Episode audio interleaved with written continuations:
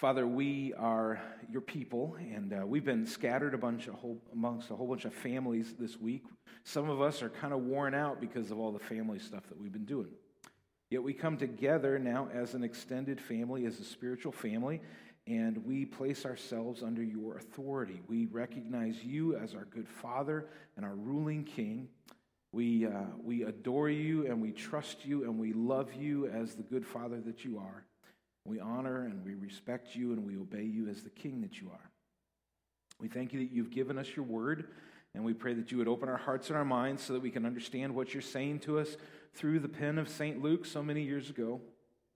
Help us to know what you're saying, help us to know what to do with it, and give us the courage to do it. Work through us, shape us more into your people. In Jesus' name, amen.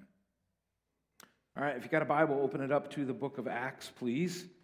We are working through the book, and uh, we're going to be starting in Acts 5 today. You're going to look at page 913 if you've got a Pew Bible. So far in Acts, we've seen how God has birthed and rapidly grown the new Christian church. They've gone from just a few people hiding in an upper room, afraid for their lives, now to thousands of people gathering regularly in the public, in the court of the, the Jewish temple boldly proclaiming the gospel of Jesus. They have been told to shut up and go home, but they have refused. They've said, We must obey God rather than man. And so you tell us to be silent. You tell us not to speak the gospel, the life giving words of Jesus. And how could we possibly stop doing that? And so they continue to gather publicly in Solomon's colonnade on the outside of the temple day after day. We saw how Peter and John, two of the main leaders of the church, had been arrested and they had been uh, scolded and uh, intimidated and then sent out and said, Don't you ever talk about Jesus or the resurrection again. And they said, Well, you can tell us that, but God Himself told us to tell everybody about this. And so we have to obey our Lord rather than you. Today, we're going to pick up with these guys still doing the same thing. They're still proclaiming the good news of Jesus that your sins can be forgiven, that you can be born again and adopted into the family of God, not through your own goodness or your own works, but simply by turning from your sinful life and placing all of your trust in Christ. They keep proclaiming this to the people of Jerusalem. The Holy Spirit is working through them, performing miracles that attest to the authenticity, the authority of the messengers and the message. And today, they're going to find themselves in trouble again. Acts 5 17 through 42. But the high priest rose up, and all who were with him, that is, the party of the Sadducees, and filled with jealousy, they arrested the apostles and they put them in public prison. Now, this is a little weird for us in America, right? To imagine a, a world where the high priest and a religious party somehow have the authority to simply go arrest people and put them in prison? How is it that the religious system and the state system are so mixed that the religious leaders can arrest people and put them in prison? Our system of government intentionally separates the authority of the church and the authority of the state. And so it's hard for us to imagine how this works. But through most of human history, throughout most of the world, the line between religious and state authority has always been blurred together. And it, honestly, most of the time, it ends up pretty bad, pretty deadly. Because when you consolidate state power and religious power, they multiply in the hearts of those powerful and they rise up, usually eventually as tyrants, and squash people. In this case, the high priest of Judaism is a member of the party, the Sadducees. Remember, there are two main religious parties at that point the Pharisees, who are the very conservative ones, and they're the, they're the, the small town people. They're the ones that are spread out all over the, the nation of Israel. They are the ones that, even though they were enemies of Jesus, they were mostly loved by the people. Like they had their people's values. They, they guarded the traditions of the people. They took all of the Old Testament seriously, said, This is the Word of God, we must obey it. And then you had the Sadducees, and they were, they were much more politically and socially and religiously liberal. They said, We're only going to take the first five books of the Bible, we're going to ignore the rest. We're not going to believe in an afterlife, we're not going to believe in heaven or hell, we're not going to even believe in spiritual reality for humans or angels or anything like that. What's physical is real, nothing more. These were the academics, they were, they were clustered in Jerusalem, they were at that point in power religiously, even though they were a minority. And the thing that they hated most about these early Christians is that they were proclaiming that not only is there life after death, but that life after death comes through Jesus, the Messiah, whom they killed. And he rose from the dead, conquering death. They just couldn't stand that. They were, they were so angry about this. How dare these backwater northern fishermen come and, and defy us publicly? And, and look at the crowd that they're pulling together. How dare they do this? And so, in that mixed religious and civic pool of power, the high priest rises up, arrests Peter and John again, and puts them in the public prison. Not just hidden off somewhere, but publicly where they can be seen so the message is clear to everyone. Do not cross us, or you will end up like them. But God has a different plan. God's going to intervene miraculously here. Verse 19. But during the night, an angel, whom the Sadducees say don't even exist, an angel of the Lord opened the prison doors and brought them out and said, Go and stand in the temple and speak to the people all the words of this life. And when they had heard this, they entered the temple at daybreak and began to teach. So maybe they had a couple hours. Maybe John could go back to his buddies. He's probably 18, 19, maybe 20 years old at this time. He can go back to his buddies and, and tell them about what it was like to be in prison. Peter can, maybe he can go back and have a few hours with his wife before, as the sun rises, they obey the angel of the Lord and they are found in the temple doing the very thing that they have been told not to do, publicly, boldly proclaiming the gospel of Jesus. And the guards don't even know they're gone. Now the high priest came and those who were with him, and they called together the council, all the senate of the people of Israel. And they sent to the prison to have them brought, but when the officers came, they did not find them in the prison. So they returned and reported, We found the prison securely locked, and the guards standing at the doors, but when we opened them, we found no one inside. This is kind of like a cartoon, right? Or if you remember way back to the days of the Andy Griffith, Andy Griffith show, this is Barney Fife, who is, he's just, he's so goofy and incompetent that he could, he could be on guard at the jail and that somehow the prisoners would escape and he wouldn't even know that they're gone, right? 24. When the captain of the temple and the chief priests heard these words, they were greatly perplexed, no kidding, about them, wondering what this would come to. And someone came and told them, Look, the men whom you put in prison are standing in the temple and teaching the people. Now, when Luke is writing this, he's got to be chuckling, right? Because this is so comical.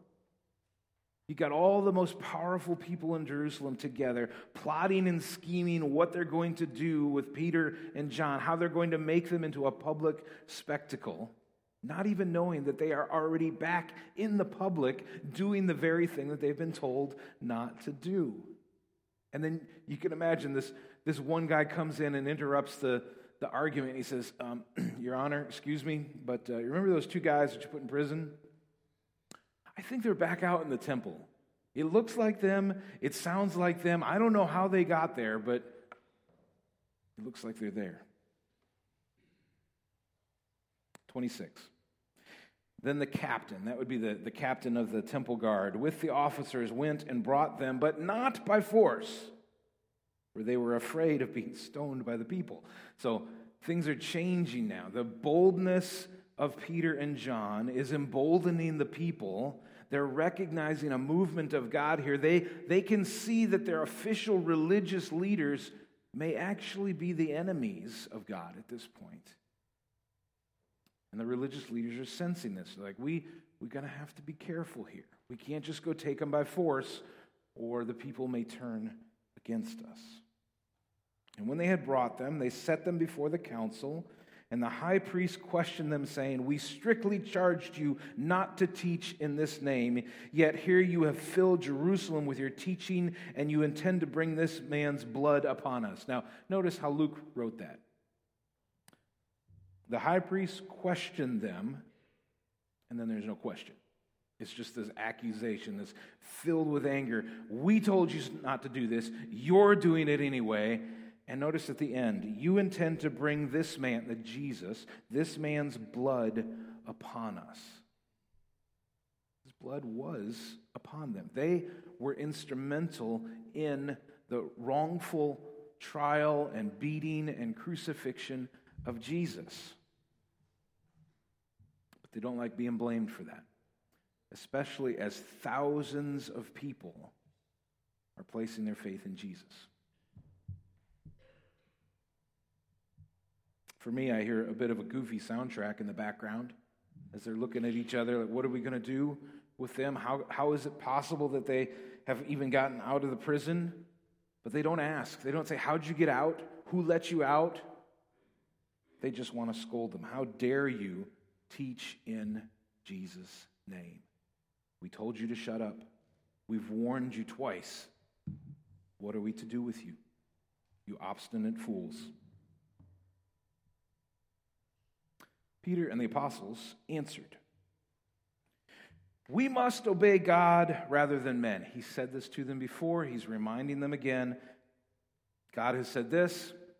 You have said something against it. We must obey God. The God of our fathers raised Jesus, whom you killed by hanging on a tree. Peter's going for broke, right? Such boldness. Now, in a sense, it makes, it makes sense. He's just been rescued by angels from prison, told to go proclaim this truth. Of course, he's, he's full of boldness, right? God exalted him at his right hand as leader and savior to give repentance to Israel and forgiveness of sins. It's almost like he's dangling that in their face. Like he's, he's saying, Look, you think you're the leaders of Israel, but I know the real leader. He's the one that you killed, but God has raised from the dead. And He offers you forgiveness of your sins. Yes, you religious leaders who are so full of yourself, you are full of sin and you need to be forgiven. You need to repent and trust in the name of Jesus, whom you have told me I can never preach about. And we are witnesses of these things, and so is the Holy Spirit, whom God has given to those who obey Him. Unlike you guys, who are disobeying God. That's the implication there. You're fighting against God. God, the Holy Spirit, the third member of the Trinity, is living in us, Peter is saying. He is bearing witness to this truth. You see it happening. You know you can't deny it, and yet you are still fighting against him. Verse 33.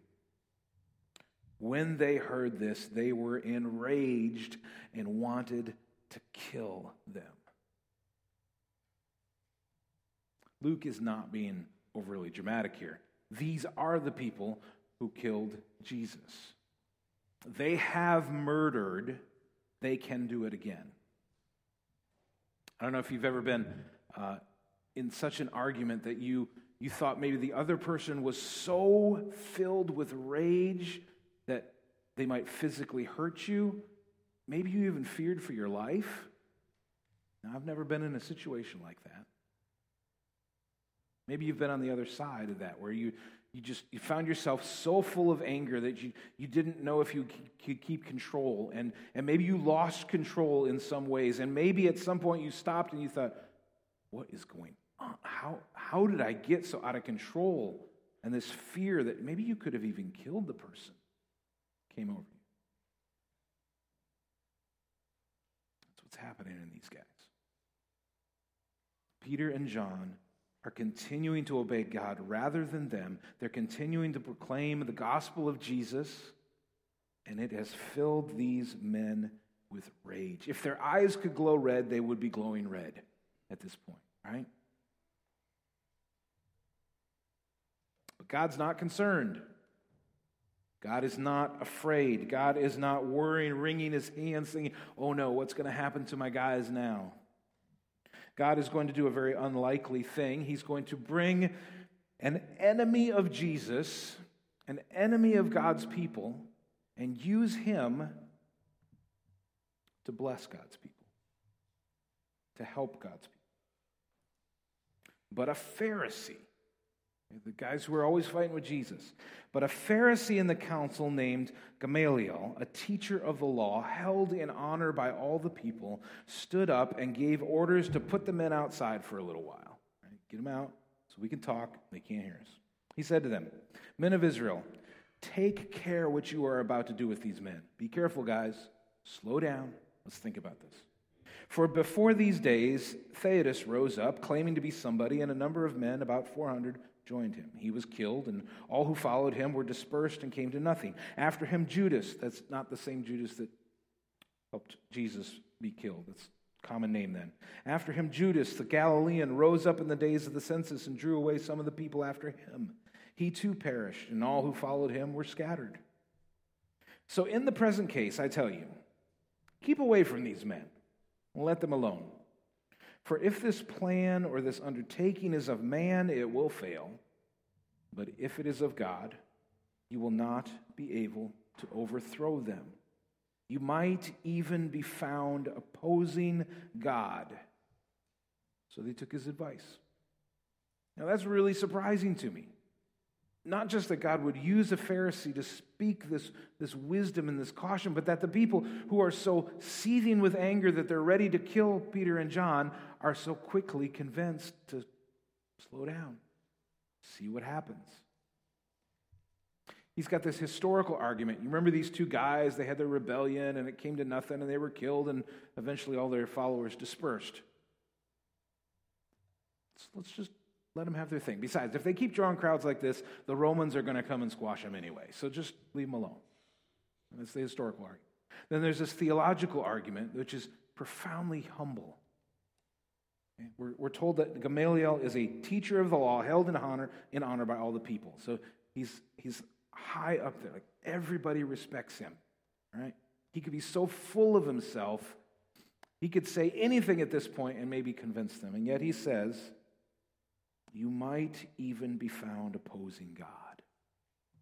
That is a rare humility, especially in a leader. This reminded me of what is now a pretty famous meme that's going around where you got the two Nazi guys, and the one guy says, Hans, are we the baddies? This comes from a sketch that's now 15 years old, if you can believe it, where two Nazi soldiers are, are talking in their, in their bunker and they're, they're starting to realize, well, maybe we're on the wrong side of this war, right? And the one of them voices that now famous phrase that's been attached to all kinds of things Hans, are we the baddies? I think that's what's going on in Gamaliel here. What if we're on the wrong side of this? What if we are actually opposing God? Me, a Pharisee, a teacher of the law. What if me and my buddies are working against God? That's a pretty rare humility. Because we love to believe with all our hearts that we're on the right side. So the, the are we the baddies meme.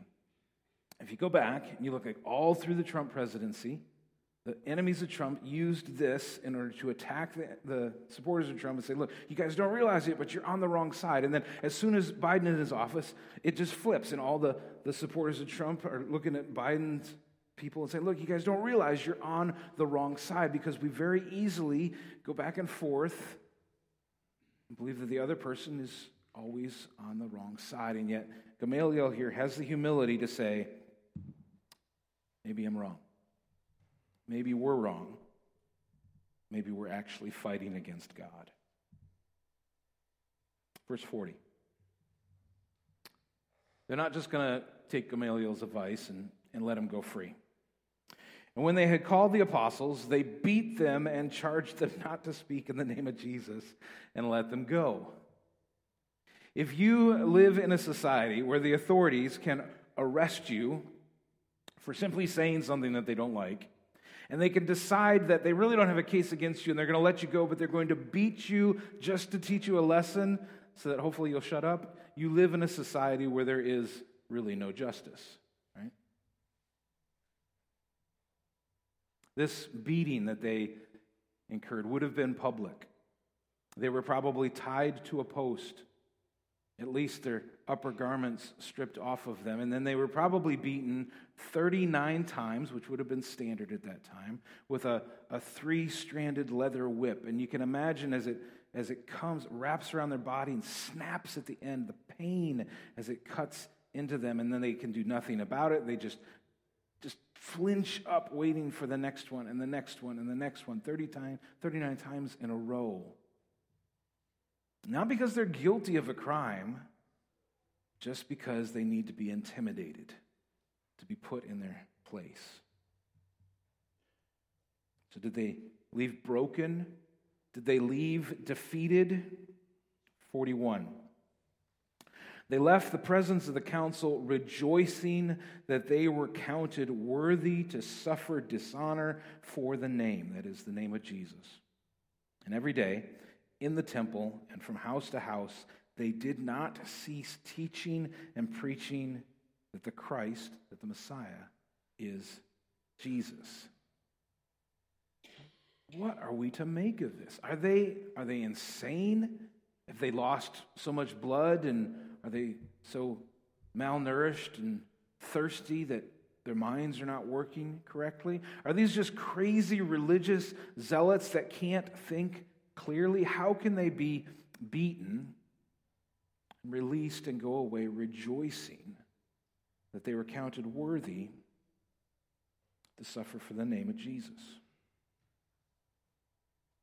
When I think of counted worthy, I think of good things.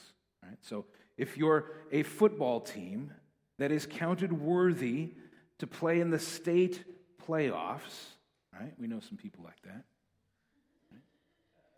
That worthiness is a good thing.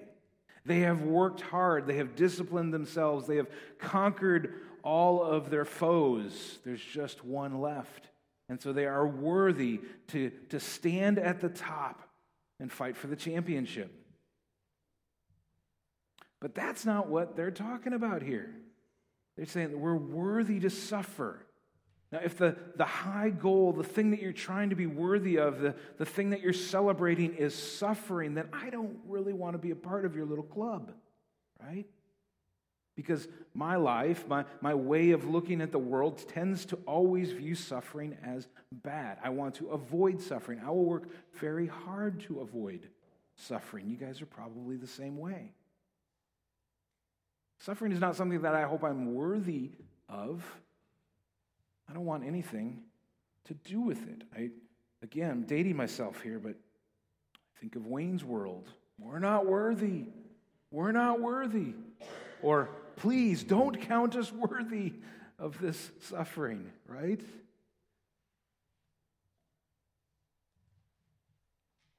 To wrap up today, I want to look at a couple short pieces of the scripture, and I'm not going to say much about them. I just, I just want them to kind of get into you.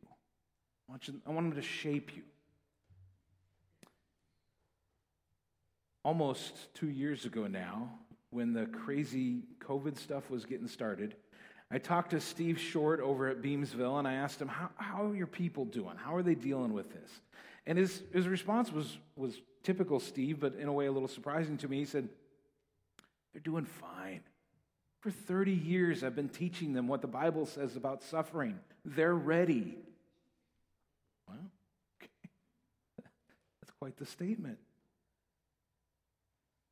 So let me teach you a little bit about what the Bible says about suffering today. It'll help us understand how these two, Peter and John, could leave their beating rejoicing. In Matthew 10, 16 through 22, we have Jesus himself saying this to Peter and John and the rest of the crew Behold, I am sending you out as sheep in the midst of wolves. So be wise as serpents and innocent as doves. So he, we got four animals going there. The disciples are like sheep. They're being sent out into a world that is like wolves. Who do we expect to win? Obviously, the wolves. Sheep are vulnerable. The sheep are defenseless. The sheep do not stand much of a chance against wolves. And yet, Jesus says to his best friends, the ones closest to him, He says, like sheep, I'm sending you out to be with the wolves. I'm sending, not you're going to find yourself there, but I'm sending you purposely as sheep to be amongst the wolves. And then he says, therefore, so be wise as serpents. So this throughout cultures all over history, the serpent has always been thought of as a, uh, a sneaky, wily, wise, patient, planning kind of animal. So we in the Judeo Christian tradition, we automatically think back to the serpent in the garden and we think negatively, don't, don't be like the serpent. But what Jesus is saying here is the, the wisdom, the carefulness, the planning, the sneakiness of the serpent, that should characterize you. He means that in a good way. But you should also be as innocent as doves. So you're not going to use your sneakiness and your wisdom for evil, like the serpent. But you're going to use it for good. You're going to use it for peace. You're going to use it for gentleness. That's what the dove represents. He goes on, verse 17 Beware of men, for they will deliver you over to courts and flog you in their synagogues, or in this case, in the temple courts. Jesus is promising this. This will happen. They will deliver you to the courts, they'll flog you in the synagogues. You will be dragged before governors and kings for my sake, not because they don't like you, not because you're just causing trouble, but for the sake of Jesus, he says, this is going to happen to you. To bear witness before them and the Gentiles, the non Jewish peoples. Jesus said, These things will happen. Don't be surprised, guys. They're coming. Verse 19, when, not if, when they deliver you over, do not be anxious how you are to speak or what you are to say, for what you are to say will be given to you in that hour. I mean, supernaturally you will be guided. You will know how to speak the truth in that moment. For it is not you who speak, but the Holy Spirit of your Father speaking through you. Brother will deliver brother over to death. We spent a lot of time with our families this last week, right? This is a picture of such family dysfunction that probably none of us can really imagine. Brother will deliver brother over to death, and father his child. What kind of dad surrenders his child to death because of what they believe and proclaim religiously? Children will rise against parents and have them put to death. You will be hated by all for my name's sake, but the one who endures to the end will be saved. These are the words of Jesus himself to the men whom he handpicked to be the leaders of the new Christian religion. This is sobering. Yet, see the promises in there? The one who endures to the end will be saved. When it happens to you, you don't need to worry about what you're going to say because the Holy Spirit of God the Father will be speaking through you.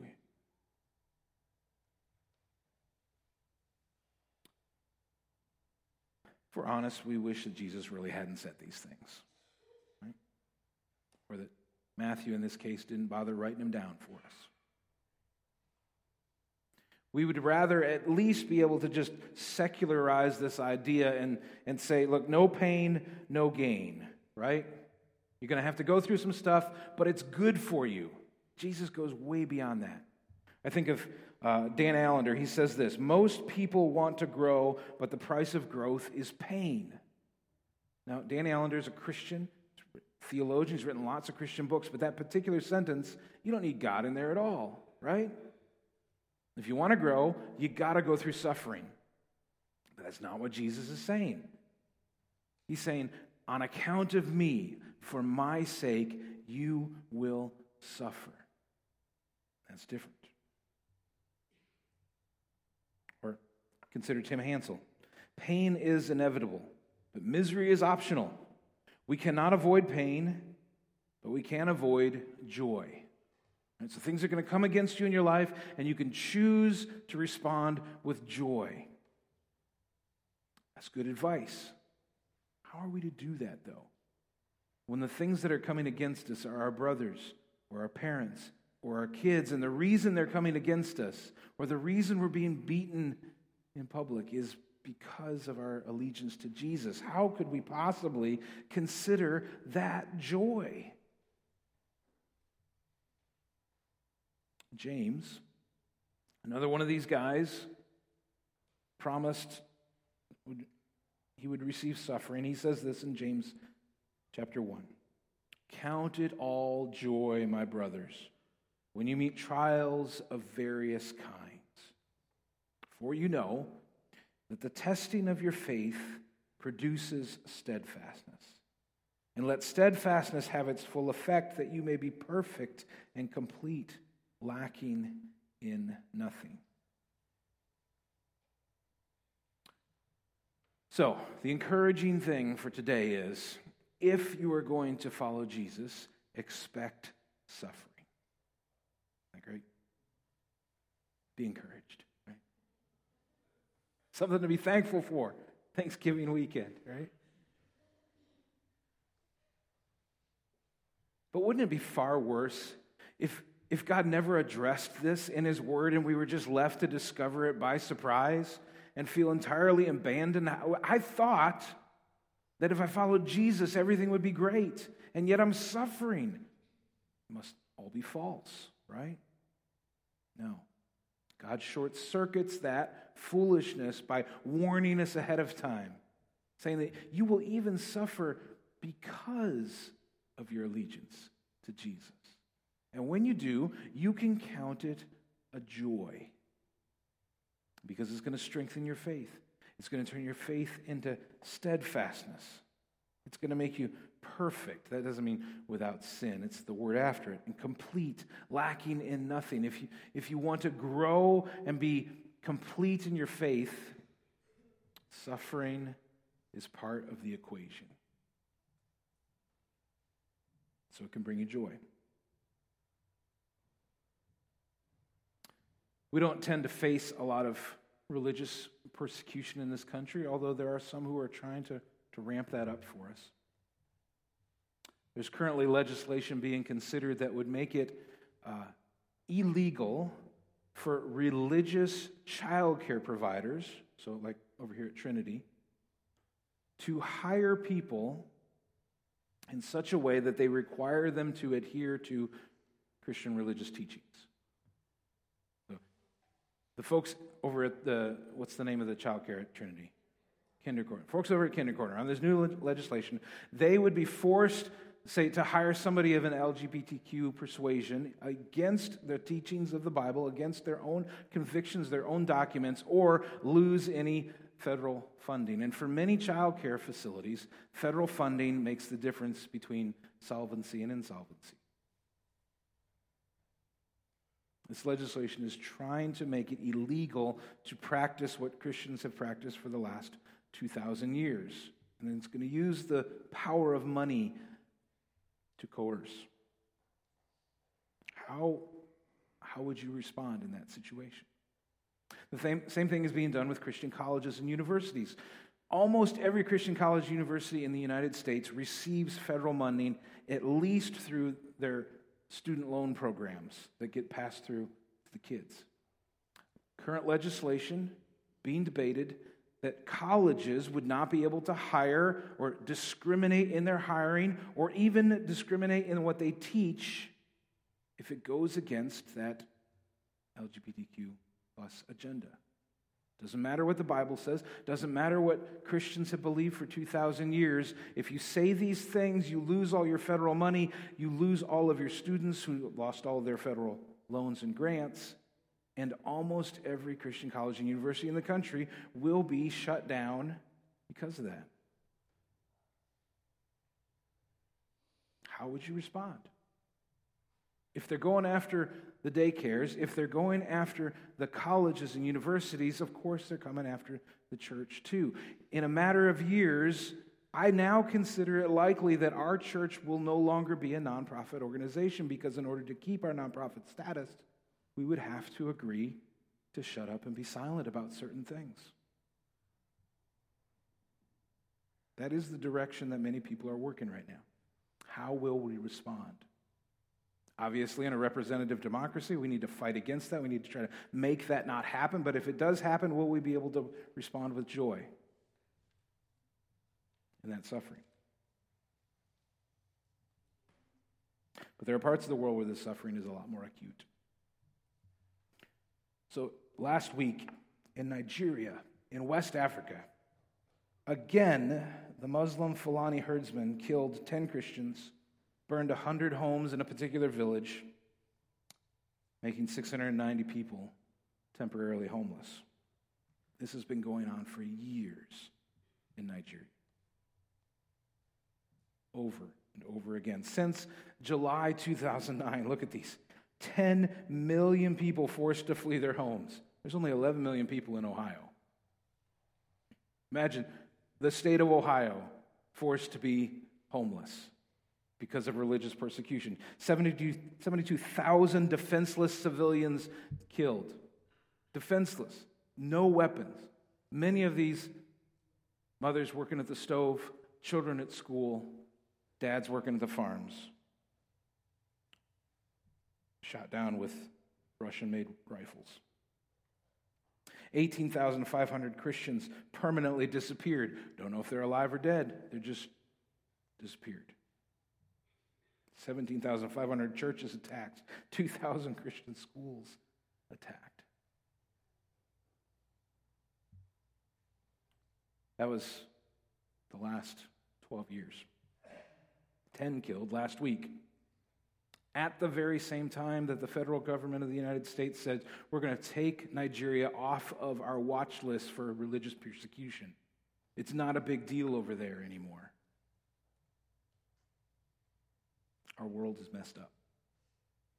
And if you follow the true Savior and leader of the world, the messed up world is going to fight against you. Are you ready? Are you grounded in the Word? Are you understanding what the Bible says about suffering so that you are not only willing to stand on the truth of Scripture, but that you are willing to suffer for it? Are you training your kids and your grandkids to suffer well?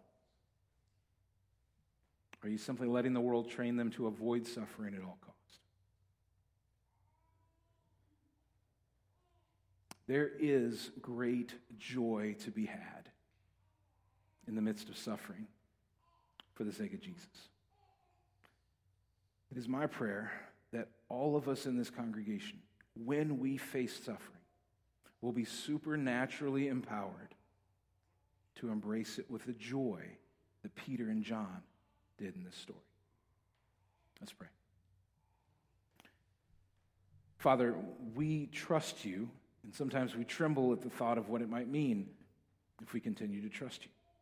We live in a world that seems darker every day, that the changes are coming fast and they're confusing and we don't know what's going on, and that sometimes it feels like you have abandoned the world and, and it's out of control, and yet the word tells us, your word tells us that you are the sovereign ruler over all of it.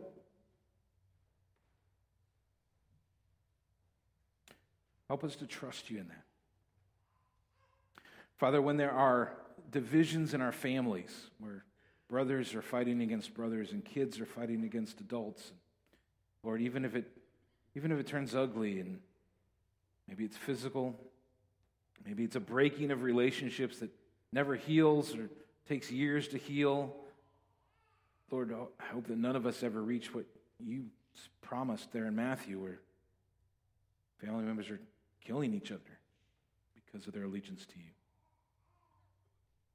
Lord, whatever mess we're facing, whatever mocking we face at school or at work, or fears that we have about our, our jobs as somebody says we have to do something and we don't want to do it and we're, religiously opposed to it. We don't, we don't know what to do in these situations, Lord. Give us wisdom, give us strength, give us humility. Somehow give us joy, Lord. Not a, not a fleeting happiness, not a, not a, a, rejoicing in our, in our circumstances that are so great right now, but a deep, down in our hearts, joy that celebrates even when evil seems to be getting the upper hand. Because we know that in the end, you conquer all of it. You will reign forevermore.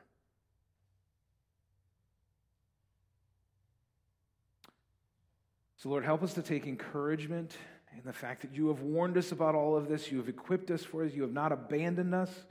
You have not left us to figure it out ourselves, but you have told us what we need to know.